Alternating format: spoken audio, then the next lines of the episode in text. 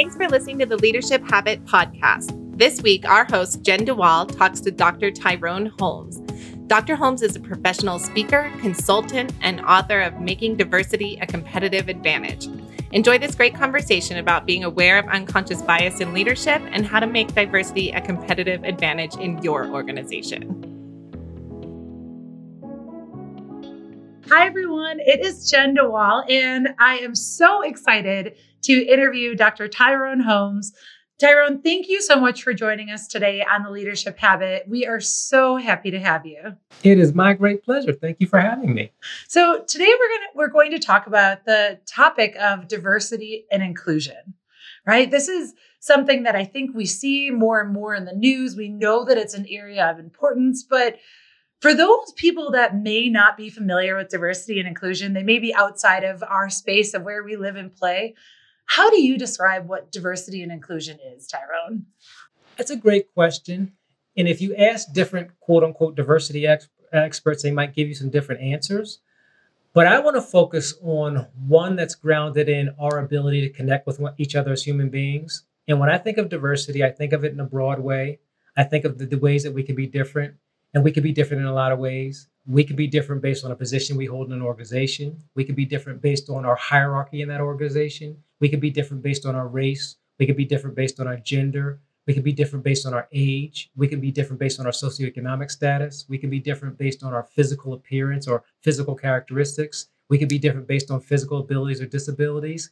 And when I think about diversity, I think about creating opportunities for people with those differences to come together in ways that will allow the individual and the organization to be successful and, and allow people to be effective in what it is that they're doing, uh, whatever it may, it may be that they're doing in their jobs. And so I tend to think of diversity inclusion as steps that we take that create opportunities for people who are both culturally similar as well as those who are culturally different to connect with one another, to build powerful relationships, to build powerful connections, to engage each other in ways that will be of benefit to both the people as well as the organization, and to do anything we can to create the situation and circumstances that will allow that to happen.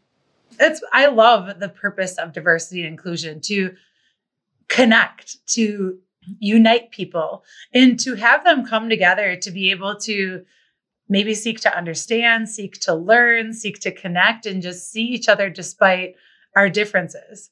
Why does diversity and inclusion matter? For an organization? Why does it matter to have diversity? I know that that sounds like probably a silly question. It seems obvious, but why does it matter? The first thing I would say is that diversity isn't necessarily a goal, but it's there already. In most organizations, particularly if you think about diversity in a broad way, looking at some of the dimensions that I mentioned a moment ago, the reality is that we have diverse organizations. We have organizations that are have different genders and have people of different sexual orientations and have people of different races and ethnicities and religions and political affiliations and things of that nature. And so we're already diverse. The potential problem is we don't always engage each other as effectively as possible. We don't always connect as effectively as possible. We don't always interact as effectively as possible. And diversity and inclusion becomes important for at least one reason that being that we need to create the opportunities that people uh, or we need to create opportunities for people to engage each other and to interact with each other and to connect with each other and to operate effectively in teams and work groups in ways that allow them to be successful and in ways that allow them to do their work efficiently to do it effectively to allow teams to work together efficiently and effectively.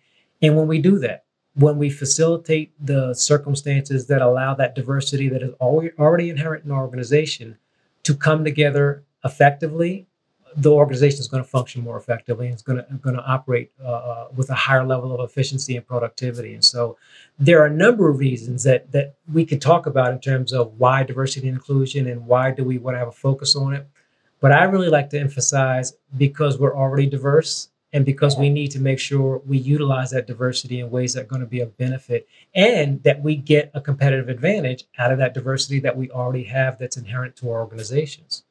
Competitive advantage. Yes. And there's also i've heard people talk about it you know not only the competitive advantage of diversity and having different experiences and different individuals come together and the benefits you can see in terms of innovation idea generation and but sometimes you, you know, some of the things that I've been reading is that diversity and inclusion, when we work for an organization that we feel really accepts us for who we are, values us for who we are, there are tremendous benefits to how we feel Absolutely. in terms of our own psychological safety and just feeling like we're in a place where people understand they're sensitive to the differences that we have and they appreciate respect and allow us to be who we are. And so, you know, there's that that beautiful benefit to the bottom line, but then there's this also amazing benefit to that individual. And I think people may forget that if you may not necessarily feel that you're diverse,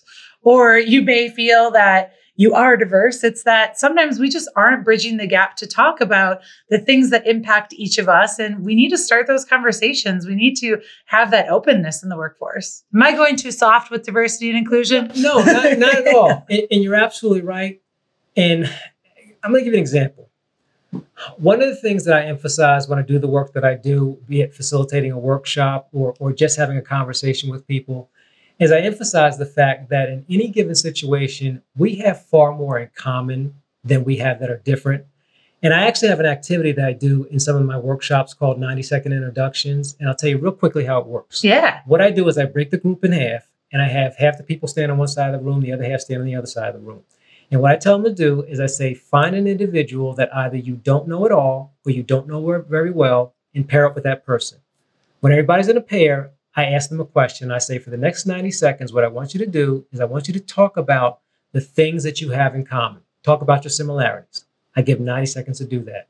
Then when they're finished, I say, okay, for the next 90 seconds, I want you to talk about your differences. Talk about the things that are different.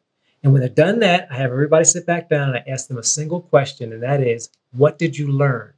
And the number one response that I have gotten from people over the years doing this, and I've done it dozens of times, is that we had far more in common than I realized I would have ever realized. Our, we had more similarities and differences. It was harder to identify and talk about the differences because we had a lot more in common.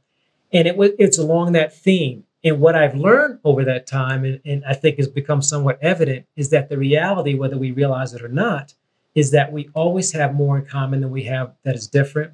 And that a big part of what we ought to do and try to be doing in our organizations and communities is using those similarities to build a bridge across the differences and using those similarities for us to build a connection and to make a connection. And once we make that connection, once we create opportunities for people to interact with those they don't normally interact with, once we create opportunities for people to learn more about those they don't normally have a chance to learn about, once they make that connection, once they maybe get out of their comfort zone a little bit and start interacting with individuals that they haven't had a chance to interact with, they come to the realization of this person's a lot like me we have a lot in common and we can interact and engage each other and be very, very successful together. And so that's a big part. That's a big theme when it comes to this whole conversation about diversity inclusion is that yes, we have differences.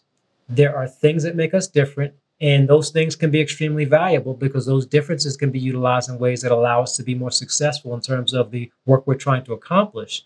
But we have so many things that we have in common that we can use to build that bridge and connect with one another and to create environments like you were saying where people feel secure and where people feel good about themselves and good about the work they're doing. And people feel good about the the their opportunity to engage and engage the, their their coworkers and engage the leadership and engage other individuals in the organization to get their work done. And so that's a big part. C- creating the opportunities for people to do that is really what diversity and inclusion is all about. And if you want to be a successful organization that should be a primary focus is to offer that foundation or that platform for people to connect. You want them to collaborate. You want them to understand how each other, you know, works, operates, so then they can work better together. Absolutely. What do you think holds people back? Or what challenges come up for organizations in creating a diverse and inclusive culture? Actually, great question. And the question about holding people back, I'm going to go right back to that 90 second introductions activity before we do that activity. What holds people back is so many people think of our differences as being greater than our similarities. And so many people think of uh, themselves in terms of maybe not having as much in common with a person who might be culturally different than they really do have in common. But they don't realize it. They haven't had that opportunity to connect, they haven't had that opportunity to interact. And that's why I say that one of the things that can be of great benefit in any organization or any community is to provide people with opportunities to interact with those they don't normally have a chance to interact with and learn more about those they don't normally have a chance to learn about. And the failure to do that, the lack of doing that, is, is what often holds us back. Now, to be a little bit more specific, what we're talking about is this thing called affinity bias. And affinity bias, by definition, is the natural human tendency to gravitate toward those we perceive to be most like ourselves and therefore away from those we perceive to be less like ourselves. And because we do that, and human beings do that all the time, because of that, it sometimes limits our interaction. Because if we see person A, B, and C as people who are similar to ourselves, we're going to try to hang out with and interact with persons A, B, and C. Maybe persons D and E we think of as maybe not being so much similar to ourselves, so we're probably not going to take outward steps to connect with them. At least some people may not take outward steps to connect with them. But the reality is, if that person took those outward steps to connect with per- persons or people D and E, guess what happens? They realize they have more in common. They realize that there are more similarities and differences, and they can utilize those similarities to begin to build those bridges. And so, coming back to this whole notion of diversity and inclusion, diversity and inclusion, by way of an example, should be us doing a better job of helping that person who is comfortable connecting with people A, B, and C to connect with those people D and E. And when we create those connections, when we create those opportunities to build relationships, all of a sudden people are interacting with each other much more effectively. Right. And they're likely happier, more productive people. Absolutely. And they're, you know, you have this broadened perspective. It's it's amazing when we can actually what we can actually learn from each other. Absolutely. So for those that may not understand what affinity bias, could it even be what affinity bias is? Could it even be something like for my undergrad, I went to the University of Wisconsin Madison. And so I'm a huge Badger fan. Mm-hmm. Could it even just be me trying to seek out fellow Badger fans that went to the same university and to say, like, hey, those people are the most like me. And so I know we're going to get along great. Absolutely. That, that's a good example of affinity bias. And, and I want to make this point because I think it's important. There's absolutely nothing wrong with that. There's nothing wrong with trying to create a safe space for yourself. There's nothing wrong with trying to connect with people you see as being similar to yourself. But now let's take it back to the organization. And the question I ask people when I facilitate workshops on this topic is what happens when that affinity bias manifests itself in the workplace? What happens, for example, when it manifests itself in the recruitment process? What happens when it manifests itself in the interviewing process? What happens when it manifests itself in the selection process? What happens when it manifests itself with the person who decides who gets promoted. The reality is that they will often fall back on that affinity bias and they'll often focus on recruiting and interviewing and then ultimately selecting people who are they're comfortable with, who they perceive as being relatively similar as, as opposed to people who are significantly different. Going back a minute to the example I gave you of persons A, B, and C being someone you feel you can connect with, and then D and E maybe not being so easily connected with in those cases, when we're talking about recruitment, we're talking about interview, interviewing, we're talking about selection, you might be more likely to hire persons A, B, and C than you would persons D and E because of that affinity bias. So there is fundamentally nothing wrong with people seeking comfort, seeking a safe space, seeking that similarity and familiarity, which is really what's manifest in affinity bias. In affinity bias. The problem becomes how does that manifest itself in the workplace when it comes to getting the work done in making decision makings, for example, around employment. Right. That's, I mean, I love that example. I, I used to work with an organization and we are a very large organization, but the feedback that I would always get from my friends and my husband when they would see us out or, you know, see my coworkers and myself is they would be like, you all look the same. Mm-hmm. You look exactly the same. I can pinpoint who works at your organization and who doesn't. And that's likely a strong example of affinity bias. And I never realize that until I got that feedback of how much alike it was to the point that I could then see people, you know, I could understand if we saw interns coming in, I would be able to not even know them, not even have an impact on whether they get picked, but I could probably guess who would get hired just based on everything that I noticed. And when you take that step back and really look at that, you're forced to ask yourself, how strong are your decisions if everyone is essentially in some way operating out of a similar brain. How, you know, how innovative are you if you're doing that? I think in the beginning, yeah, it's like a safe space. We all connect, we share a lot of the same similarities, but when we really think about driving a business and we think about the processes that we're putting into place, how we're managing our organizational culture, well, there's a huge detriment for us to all be the same. Absolutely. And I think you used a good example. I'll, give you a, a slightly different way of looking at it. Think about when affinity bias manifests itself in the recruitment and selection process, or even just the recruitment process. Think about the large candidate pool of potential individuals who can come into your organization that is ultimately not even considered because they're not part of that group of individuals that you necessarily feel comfortable with. Right. And a lot of organizations, excuse me, a lot of organizations have processes that they utilize to bring people into the organization or at least be considered to come into the organization that can be somewhat exclusive because of that. That can be limiting in terms of who you're going to consider for positions within the organization. And part of diversity and inclusion is simply asking the question can we expand our, our pools, our candidate pools? Can we expand that group of individuals that you're considering that you think might be a good fit, think might make a significant contribution to the organization? And the answer is almost always yes, we can. There are other things that we could be doing to take a look at individuals who are going to be highly qualified and might bring some different perspectives and some different experiences and some different backgrounds that might make the problem solving process operate more effectively and might make right. the decisions that flow from that problem solving process uh, ultimately be more effective decisions. And so that's yet another example of how diversity and inclusion can be very, very effective at making organizations more, more effective ultimately and, and basically get some better bottom line results. Hi, everyone. It's Jenn DeWall, and I just wanted to drop in with a quick note. Are you looking for a proven program to improve your management team's communication skills and create happier and more productive employees? Are your leaders able to take your strategy and break it down effectively for their teams to achieve your vision? Are they able to inspire and motivate their employees to produce real results and meet daily demands? Great managers don't happen overnight. Partner with Crestcom to develop your team and obtain results. Whether you are looking to improve employee engagement and reduce turnover or cultivate a more inclusive culture, our intensive leadership development program provides a diverse set of tools and skill sets for leaders to thrive in today's workforce. Contact us at crestcom.com so we can help you develop your leaders. And now, back to our podcast.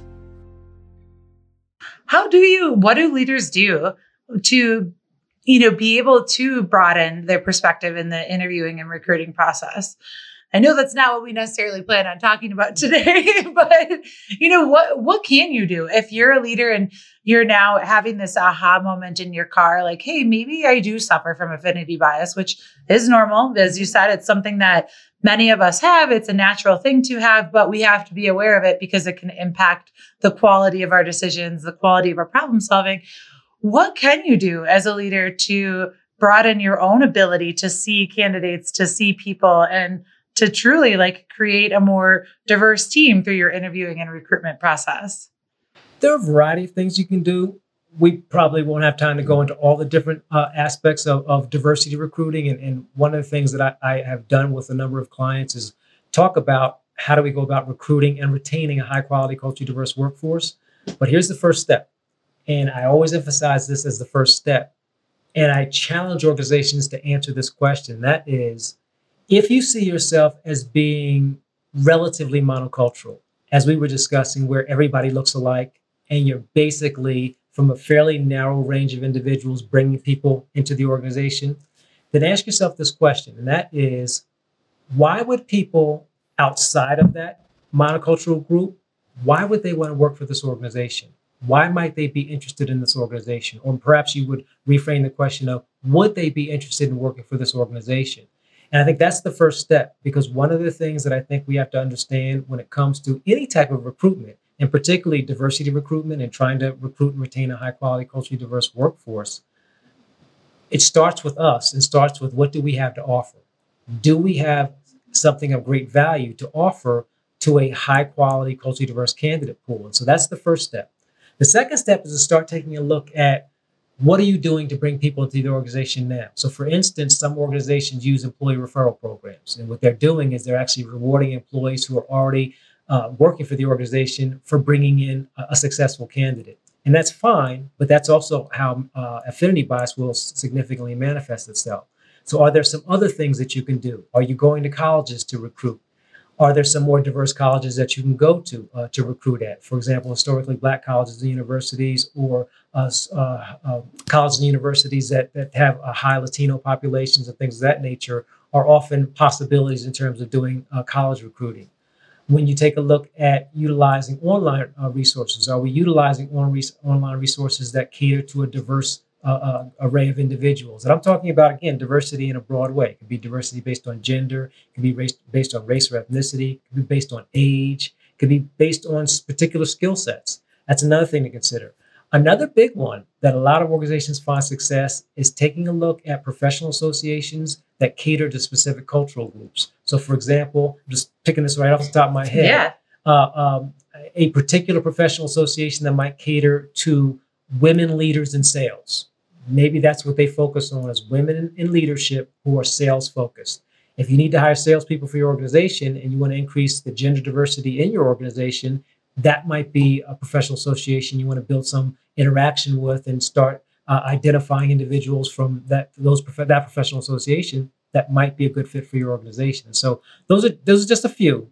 Right. But really, it requires if we can kind of summarize this element, two things that I always encourage people to think about. One, start by looking within.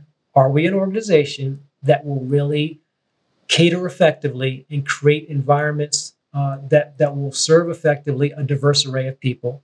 And if not, then the first step in the process might be to identify what do we need to do, differently. And then the second step is what do we need to do differently in terms of how we're reaching out and connecting with different candidate pools? Are there ways of actually making sure we connect with more diverse candidate pools that have the people that have the qualifications and have the experience that we're looking for? And the answer is almost always yes, you can do that.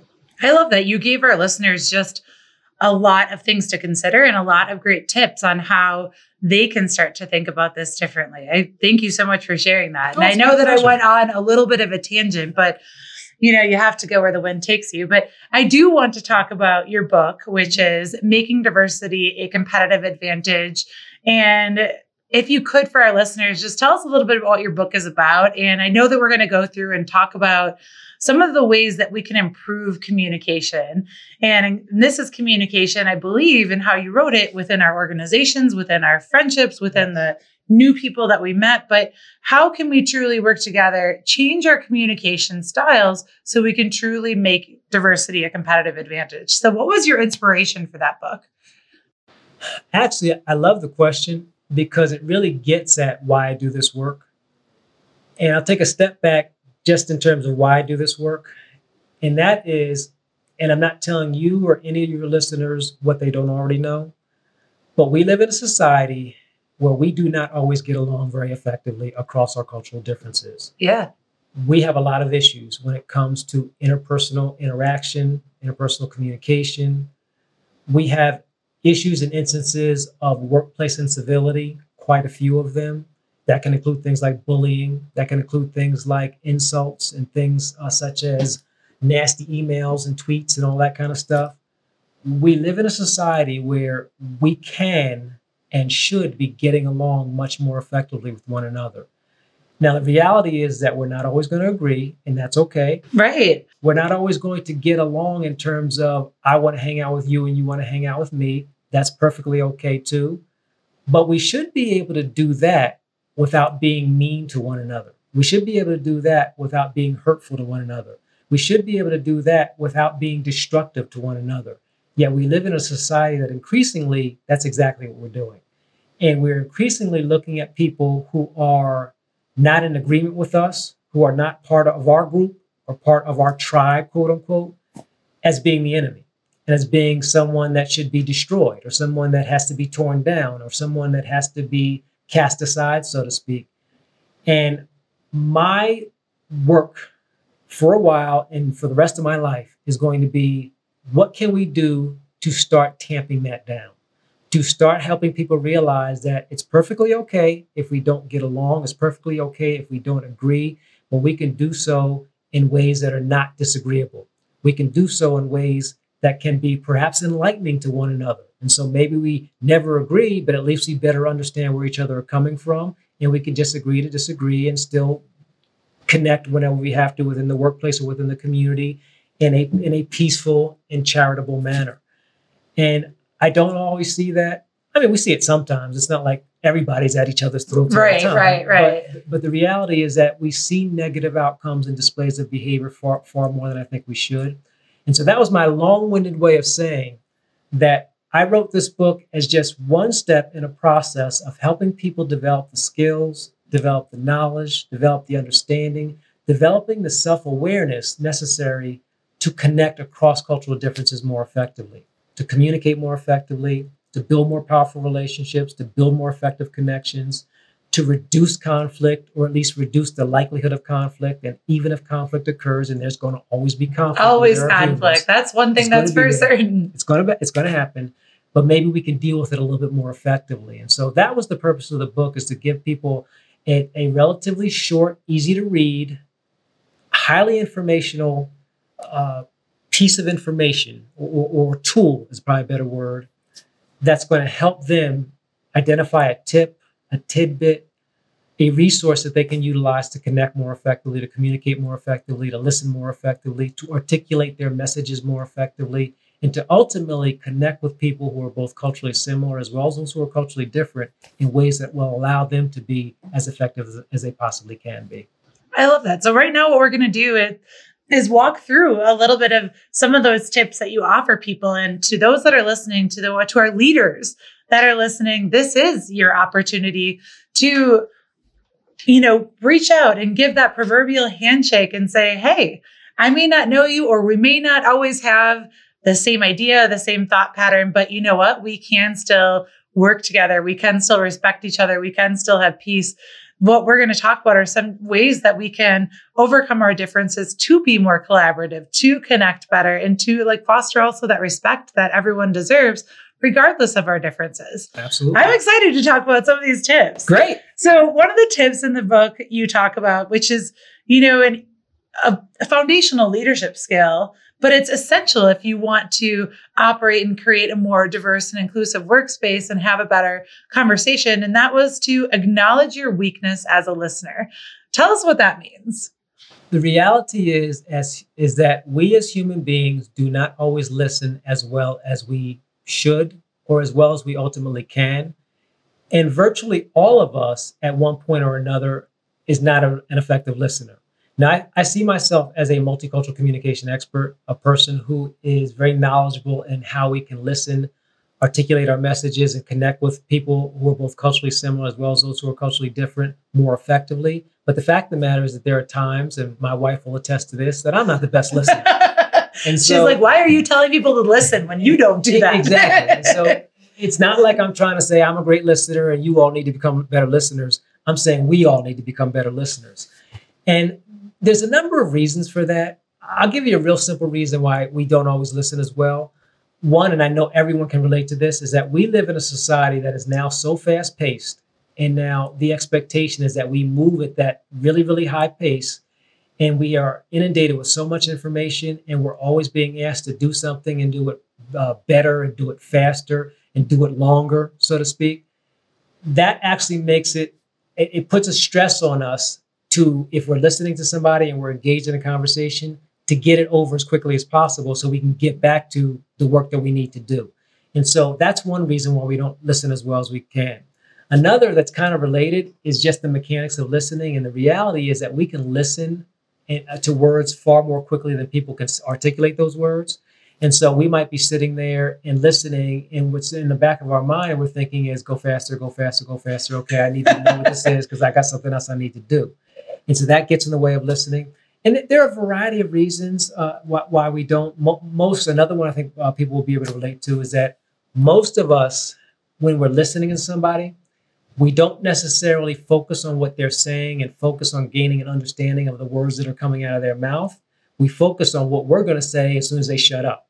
And so when we're doing that, we're not going to listen as well either. And so one of the things that I make or points that I make in the book is is to be honest with ourselves about our listening and to also be honest about when we can listen and when we cannot. And I try to emphasize to people that it's okay to say to someone, I want to give you my full attention, but I know I can't do it right now. let's connect later on today when I've taken care of this issue I've got to take uh, care of, and we can spend a little bit more time talking about what it is that you need to talk about. And I think that's a very honest, very genuine way of actually improving your ability to listen by recognizing that in order to listen, the most important thing for you to do is to be in the here and now. There's actually a term utilized in counseling and in communication called immediacy. And immediacy is about the notion that you are in the here and the now with the person that you're engaging in that moment. You're with them, you're listening, you're paying attention, you're locked in on what they have to say. But we can't always be in a place to do that. And it's okay to say to somebody, I can't do that right now. I've got to do something else. Or I've got like one minute and it sounds like you need more than one minute. So let's table this for a time when I can actually uh, provide uh, some time to listen and truly try to understand where you're coming from. And so that that's the point of, of that is that to be honest about our listening and to be okay with the idea that you can't always listen to somebody and, and hear what they have to say because there's other things going on. And the, the honest and genuine thing is to simply say to them that let, us talk about this at another time and I'll be able to give you my full attention. Right. Don't get caught up in the fast pace of work. Recognize that if it does require a longer amount of time, just say so. Absolutely. People will be, I would much rather have someone say, Hey, Jenn, like I know you really need to talk, but I think this will take longer than the time that I have, or I'm very immersed in what I'm doing. Mm-hmm. Can we talk about this at X time? I would much rather have that mm-hmm. than someone just talking to me, but also staring at their computer monitor, like, you know, Good typing example. away or picking up their phone and then mm-hmm. like shaking their head. Uh huh. Uh huh. Feel like you're talking to a wall. I would much rather have someone just say, I can't do it right now. It mm-hmm. doesn't make you a bad person. It makes you an honest person because Absolutely. you're still moving that time to a better time that will work for you to be present or to practice immediacy. Absolutely. I feel like I'm learning words. Good. so, another tip that you offer is to be aware of the cultural influences of eye contact. Yes. I'm going to tell you a very quick story. And I tell the story when I facilitate a number of the workshops that I do because it's very important not to misinterpret a lack of eye contact or someone giving you good, consistent eye contact because there's a strong cultural influence on that. And the story I want to use is that it goes back to when I was a human resource manager for company, and we had an administration manager that I worked with, great guy, and I enjoyed working with them. And we had a position that we had to hire as administration supervisor. And I remember when we got together to do a little brainstorming in terms of that position and recruiting for that position and the, the interviewing process and things of that nature. I'll never forget one of the things that he said to me we during that meeting. And we were talking about doing the one-on-one interviews and doing some group interviews and what we wanted to look at in terms of criteria and how we were going to evaluate that criteria and all those kind of good things. And I'll never forget one of the things he said to me is he said that my first thing whenever somebody comes in for an interview is I, I greet them, I say hello, I stick my hand out, I expect them to stick their hand out and shake my hand, and they better give me a firm handshake while they're looking me directly in the eye. If they don't do that, I'm not going to hire them. And he and I had to have a conversation about the cultural elements of what he said relative to a handshake and relative to direct eye contact. So, for example, in the United States, particularly as it relates to US business culture, it's very common to have the expectation of fairly consistent eye contact. Now, that can still manifest itself in different ways with different people. You might look at someone while you're talking to them. You might look away while you're talking to them and then look at them while they're talking to uh, you. You can handle it in different ways, but that's still fairly consistent eye contact. But in some other cultures and some other societies, that kind of eye, eye contact would be very, very much, well, I'll say this way, would be less likely. So, for example, in some traditional Asian societies and in some traditional Latino societies, it would be uncommon to see somebody make that kind of direct eye contact. And one of the reasons is because individuals, and not all, and it's important to say it doesn't apply to everybody. It applies to some individuals, perhaps, but but not all individuals. But some individuals in those, those societies might think making direct eye contact, particularly with a person who is seen as being a leader in the organization, as being disrespectful. Oh. And so they wouldn't make direct eye contact simply because they think that would be disrespectful. And by looking away, they're trying to, uh, to be respectful toward them. And so it's important to understand that there are cultural influences when it comes to eye contact and, and, and other elements of, of nonverbal communication as you interact with people. But eye contact is a particularly important one. And I, am always reminded of that. I always think about that that example with our administration uh, manager and his whole notion of you better make eye contact with me and give me a firm handshake, or you're not a good employee or not a good potential employee. And it's like that's probably not the case.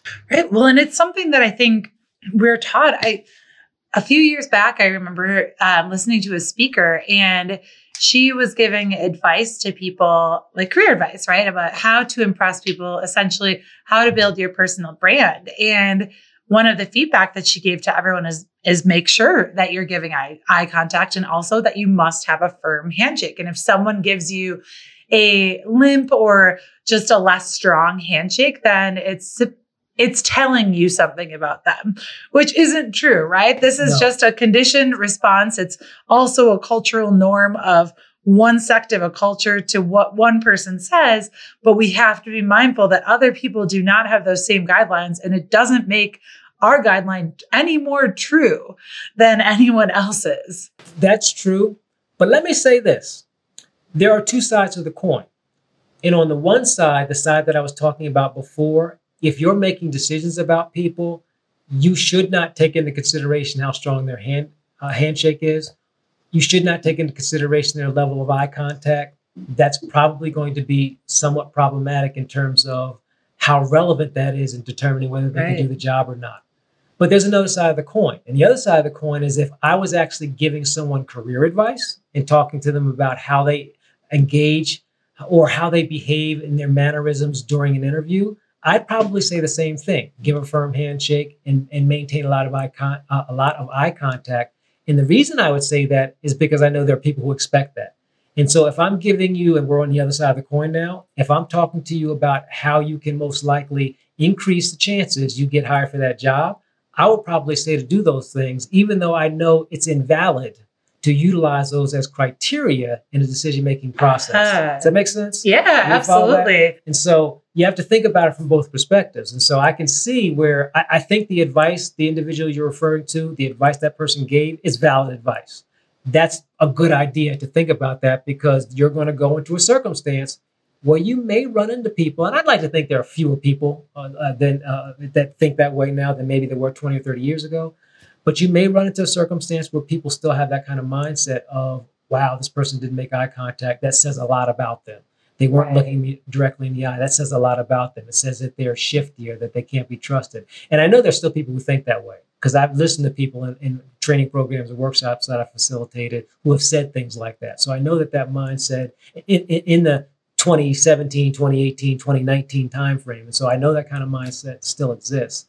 But the reality is, is that there's not a good, there's no evidence that there is good predictive validity in someone's handshake or the extent to which they make eye contact when they first come into the interview room. And so you're not going to be able to determine whether that person is going to be a good employee based on that. So you're telling me that if I master my handshake, you're not going to be able to predict that I'll be a CEO one day? No. Come on. You're probably not. That's probably not a very good indicator whether that's likely going to happen. Oh gosh, there are probably so many reasons of why I could never be have the job of a CEO, but I've got the eye contact thing. oh, and I, I want to say one other thing about the eye contact again, think about different sides of the coin. I do a fair amount of work with individuals who are professional speakers in terms of helping them become more effective on the stage, on the platform. And one of the things that I do emphasize that if you are speaking, if you're a teacher, if you are a leader at a meeting, if you are facilitating a workshop, if you're doing a speech, whatever it might be, that you do make consistent eye contact with your audience members. That is a very good idea. And if you've ever been in a workshop with me, uh, especially if it's maybe 50, 60 people, not a huge session, not, not two or 300 people, it's a little bit more, more difficult. But if it's a relatively small session, you'll notice that I am looking at everybody in the eye. I try to, especially again, if it's 50 people or less, I try to look everybody in the eye during the course of that session because that's a very good way to say to the audience you care about them, that you care about them getting something of value from your presentation, and that you are a person that has an expertise that can be of value to them. It, it also helps increase your likability. And so, again, I'm not saying you're necessarily going to have a better message if you make consistent eye contact. You can make consistent eye contact and really be bad. I mean, you Right, can right. look at everybody and people are like, this person is Great awful. eye contact. really not great That can happen. But I, I, or conversely, you cannot make very good eye contact and have a tremendously powerful and effective message. I'm just saying that if you're going to be a speaker, if you're going to be a, or not just a professional speaker, but if you're a leader facilitating a meeting for 10 people, you should be making eye contact with people because it's going to, it's going to help you be more effective in delivering your message. Love that. Hey, so we know, like, I like the, you know, just the feedback that it's a cultural norm and it's something that's not necessarily t- meant to be like thrown away. There is still a complete value in doing it, but don't put all your stock in it. Absolutely. Just like you can't tell if I'm going to be a CEO from my handshake. Absolutely. Hi, everyone. It's Jenn DeWall, and I just wanted to drop in with a quick note. Do your managers know how to build an effective team? Can they create an environment where teamwork is encouraged while setting appropriate benchmarks and delivering projects on time? Are they able to align expectations so their team works effectively toward common goals? You hired the right team. Now let us help you develop them. Crestcom offers a robust leadership development program that focuses on results. Each month, participants learn and apply key leadership skills and tools that will unite teams and drive organizational growth. We are serious about accountability. After each class, we help participants apply those leadership skills in group coaching sessions. Are you ready to take your leadership development to the next level? Contact us at crestcom.com so we can help you develop your leaders. And now, back to our podcast. Another tip that you talk about is to recognize words, phrases, and behaviors that can have different meanings in different cultures. yes. Why is that important? And what's an example of a word that might have a different meaning? You know what? Let me think for a second. I've got to come up with something. Uh, well, let me give an example. And I wish I had looked this up before we, we came into this because I, I don't remember this exactly. But I do know that this is in the United States, and I have the V. I'm putting two fingers up at the V. It's like, like think of a V of victory. This is seen as being the peace sign. Right. And in their other countries, this is seen as being the peace sign. There are also countries in which this is seen as putting up the middle finger. It, it has the same meaning as doing that. And so that's an example of that. Now, I think this is more important for people who probably travel abroad, where you can see some dramatic differences in what particular gestures and what, what particular words mean. And I'm struggling to come up with a with a specific example in terms of, of word meaning. No, but I think that that even just the hand gesture is a is a great example. And not necessarily a word, but like it's it is a great example because Right. if you grow up in one culture, you might use it and be happy and jolly, and you say that as a peace offering, if you will. But in that culture, they may interpret that as the complete opposite of peace. Exactly. And so that that's why that's important. If you find yourself in a circumstance where you're going to be interacting with people who are have some significant cultural differences, particularly national differences, or if you find yourself working in a different country or just traveling in a different country, there may be words, there may be phrases, there may be gestures that have completely different meaning in one one culture to the next. And so if you're going to find yourself in that position, it's it's important uh, to to to be understanding of how what we do here may not be how it's done in different locations. Right.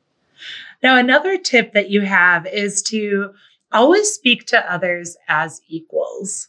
Why does that matter in terms of improving communication? Especially maybe if you're feeling like you are the boss, you are the manager, and Mhm. this is your person that reports to you. Why the heck should you communicate to them as equals?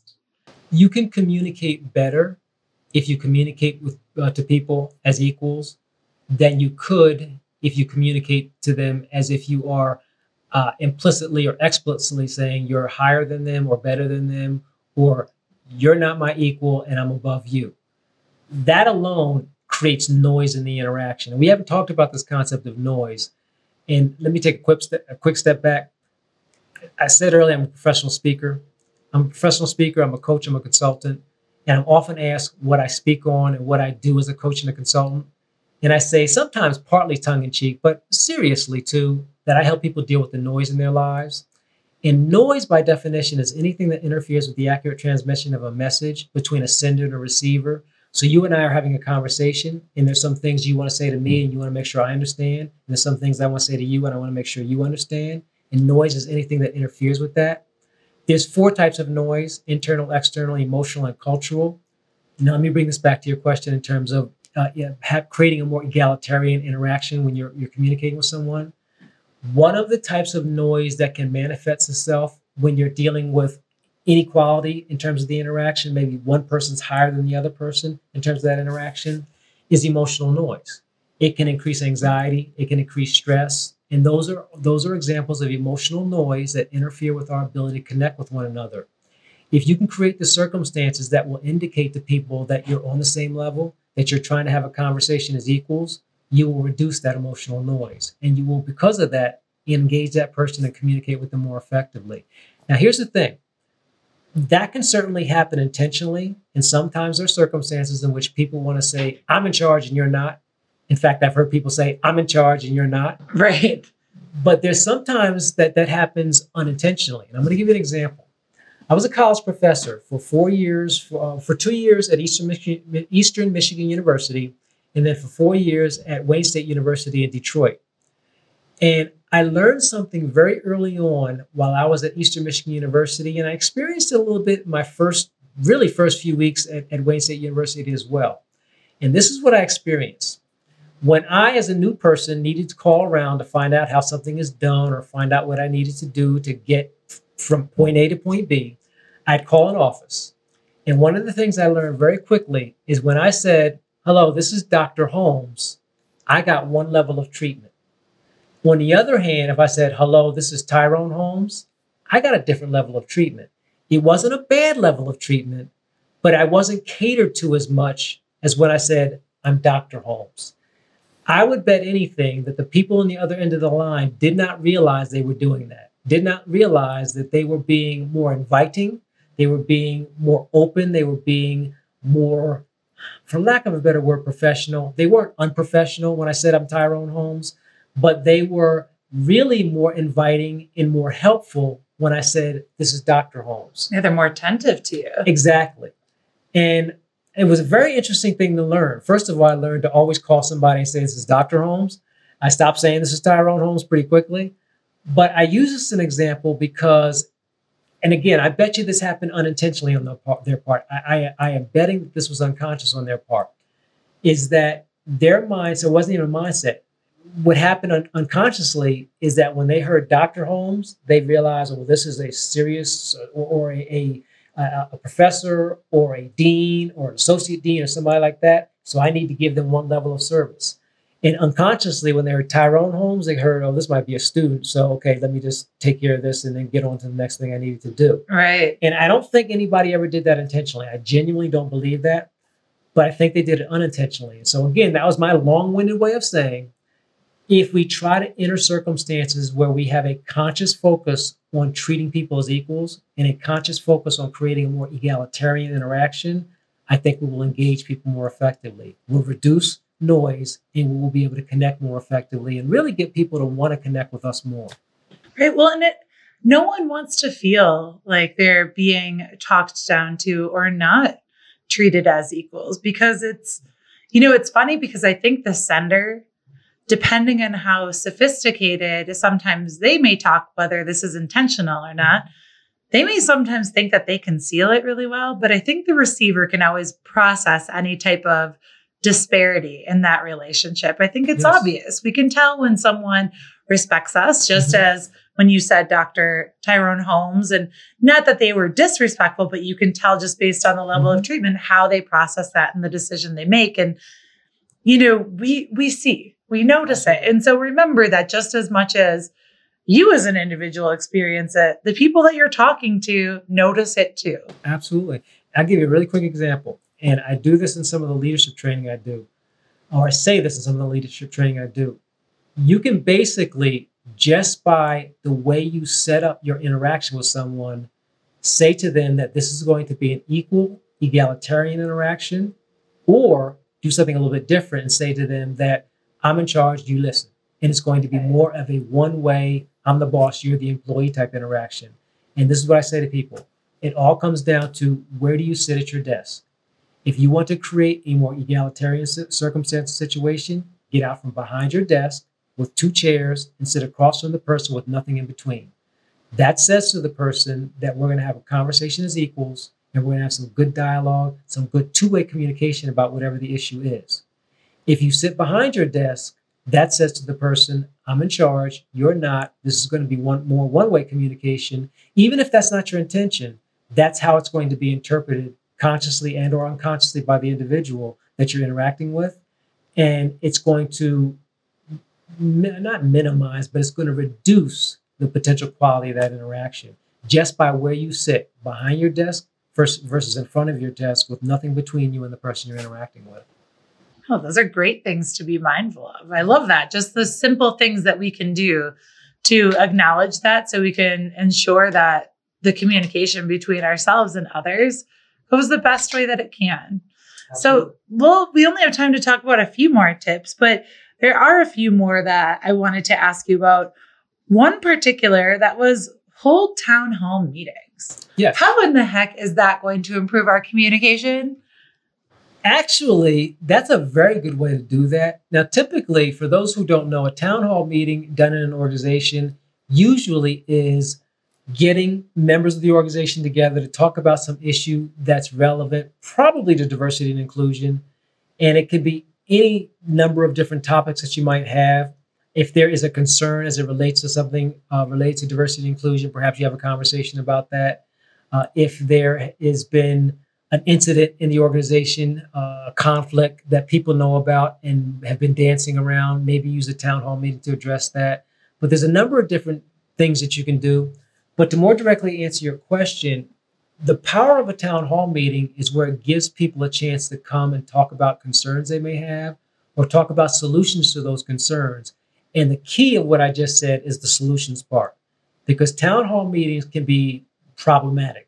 They cannot work, they can fail. Oh, I'm I've sure. Seen some fail. and they can fail when they just become times for people to come together to complain about stuff. And I'm not saying that shouldn't happen there should be opportunities for people to articulate their concerns that they have without necessarily having to come up with a solution right then. But I have found that the best ta- town hall meetings basically pose a problem. This is a problem we have. Let's talk about that problem, but we want you to bring some potential solutions and let's do some brainstorming around that. That can really have a twofold positive effect. The obvious positive effect is you do some brainstorming, perhaps identify some potential solutions to whatever that problem might be. But the second is you usually get a diverse people to come together to have some conversation around it. And it goes back to one of the very first things I said at the beginning of this podcast, and, and that is we we want to create opportunities for people to engage those they don't normally have a chance to engage and learn more about those they don't have normally have a chance to learn about. And that can be a forum in which that can happen. People can interact with those they don't normally have a chance to interact with. They can have conversations with people that they perhaps never met before that particular day, or maybe they've seen but never had a chance to really interact with. And so that can really help the process of beginning to bring those barriers down, those barriers of difference, and allowing us to utilize some of our similarities, such as maybe a similarity around we have a concern about this problem. Let's use that to have some good dialogue and build a bridge across our differences. And so town hall meetings can be a very effective way of doing that.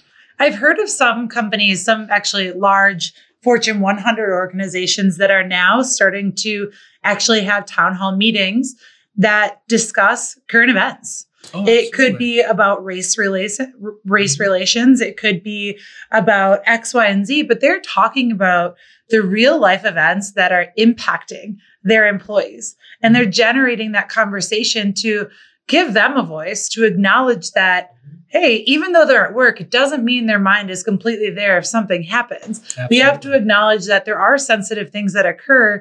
And just because they happen outside of the workforce doesn't mean they they don't come in with that with an individual. And I, I just love the idea of these large corporations saying, you know what, we're we're going to talk about this. We're not going to pretend that that stuff doesn't walk into our organization. We're not going to pretend that those differences don't exist. We're going to talk about those differences so we can create awareness around them. I think it's powerful. And you just said something very important. And I think a lot of organizations fail to recognize this is that people don't leave their baggage outside the door when they come to work. They bring it in with them and the problems that they encounter in the world they bring into them uh, with them into the workplace. And it's important for companies to acknowledge that. It's important for companies to recognize that if you have a current event or whatever it might be that can significantly impact a portion of your workforce, they're going to be significantly impacted outside of the workplace and they're going to be significantly impacted inside the workplace. Perhaps to the extent that you need to address that. And I think a lot of organizations drop the ball and, and, and basically have this expectation. Leave your baggage on the on the steps of, of the the steps of the office and you can pick it up on your way out heading home to work. And human beings don't work that way.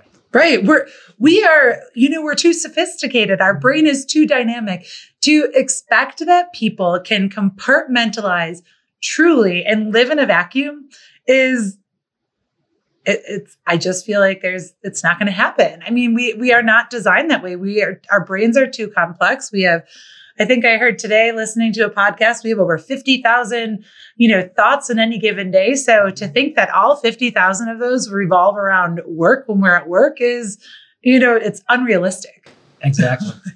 Absolutely. And, it's, I mean, how we feel. I, I love that you and I are having this conversation on diversity. And I hope that our leaders that are listening to this podcast really found opportunities that you shared with them of how they can truly design a more diverse and inclusive culture and how they can start improving their communication tips and how they transform their conversations with others. I know that we didn't get to talk about all of your tips and I so wanted to talk about more, but our conversation was way too great to be able to do that. But for those of you listening, Tyrone offers over 70 tips to improve your communication to make diversity a competitive advantage. His title of his book is Making Diversity a Competitive Advantage. It's something that we all need to recognize. We all need to start generating those conversations and talking to each other, getting to know more about each other because we we are so much stronger together than we are apart. Absolutely. So, and then, so the last question that we have to ask every one of our interviewers, and it's because we are named the leadership habit. So, we like to ask everyone, what is your leadership habit for success? You're a professor, a former professor, you're an academic, you're a speaker, you're a coach, you're a consultant. How the heck do you keep up with it all? What's your leadership habit for success? Actually, I have to say and we haven't talked about this at all, which is fine. But I am also an avid cyclist. Oh. I am a level one USA cycling coach, which is the expert level. It's the highest level you can attain. Wow. I am a certified personal trainer through the American Council on Exercise. I am a level two Training Peaks certified coach. And while the coaching, that the the athletic coaching is not the primary thing that I do, what we've been talking about is the primary thing that I do. I am an avid cyclist and exercise enthusiast. And now I'm going to answer your question. I think in order for leaders to, to self actualize, to be as good as they can be, they have to practice passionate self care. And my self care manifests itself in cycling and exercising four to five days a week and making that a priority. I schedule everything else around my rides, around my strength training sessions, around things of that nature. That comes first. Everything else comes second. And the reason I do that is because this may surprise you. I used to weigh about 60 pounds more than I weigh right now. I've spent my entire life yo yoing, gaining weight, losing weight. I literally have lost 40 pounds in a year and gained it back the next year. And it wasn't until 2005 when I lost weight and finally kept it off. And that's when I started cycling and started racing competitively. And I, I don't race like I did before. I don't do that as much uh, in terms of cycling, but I still ride extensively. So I would say my leadership tip in terms of what leaders should be doing is take care of yourself. You can't take care of others. You can't take care of business if you don't take care of yourself. I love it. Passionate self care. Yes. Tyrone, thank you so much for joining us on the podcast. I really enjoyed our conversation. Thank you. I enjoyed it as well. We hope you enjoyed this episode of the Leadership Habit podcast. If you would like more information about Dr. Tyrone Holmes or would like to buy a copy of his book, Making Diversity a Competitive Advantage, you can go to his website, drtyroneholmes.com, or find the link in the show notes for this episode. If you enjoy this podcast, please take a moment to rate us on your favorite podcast streaming service.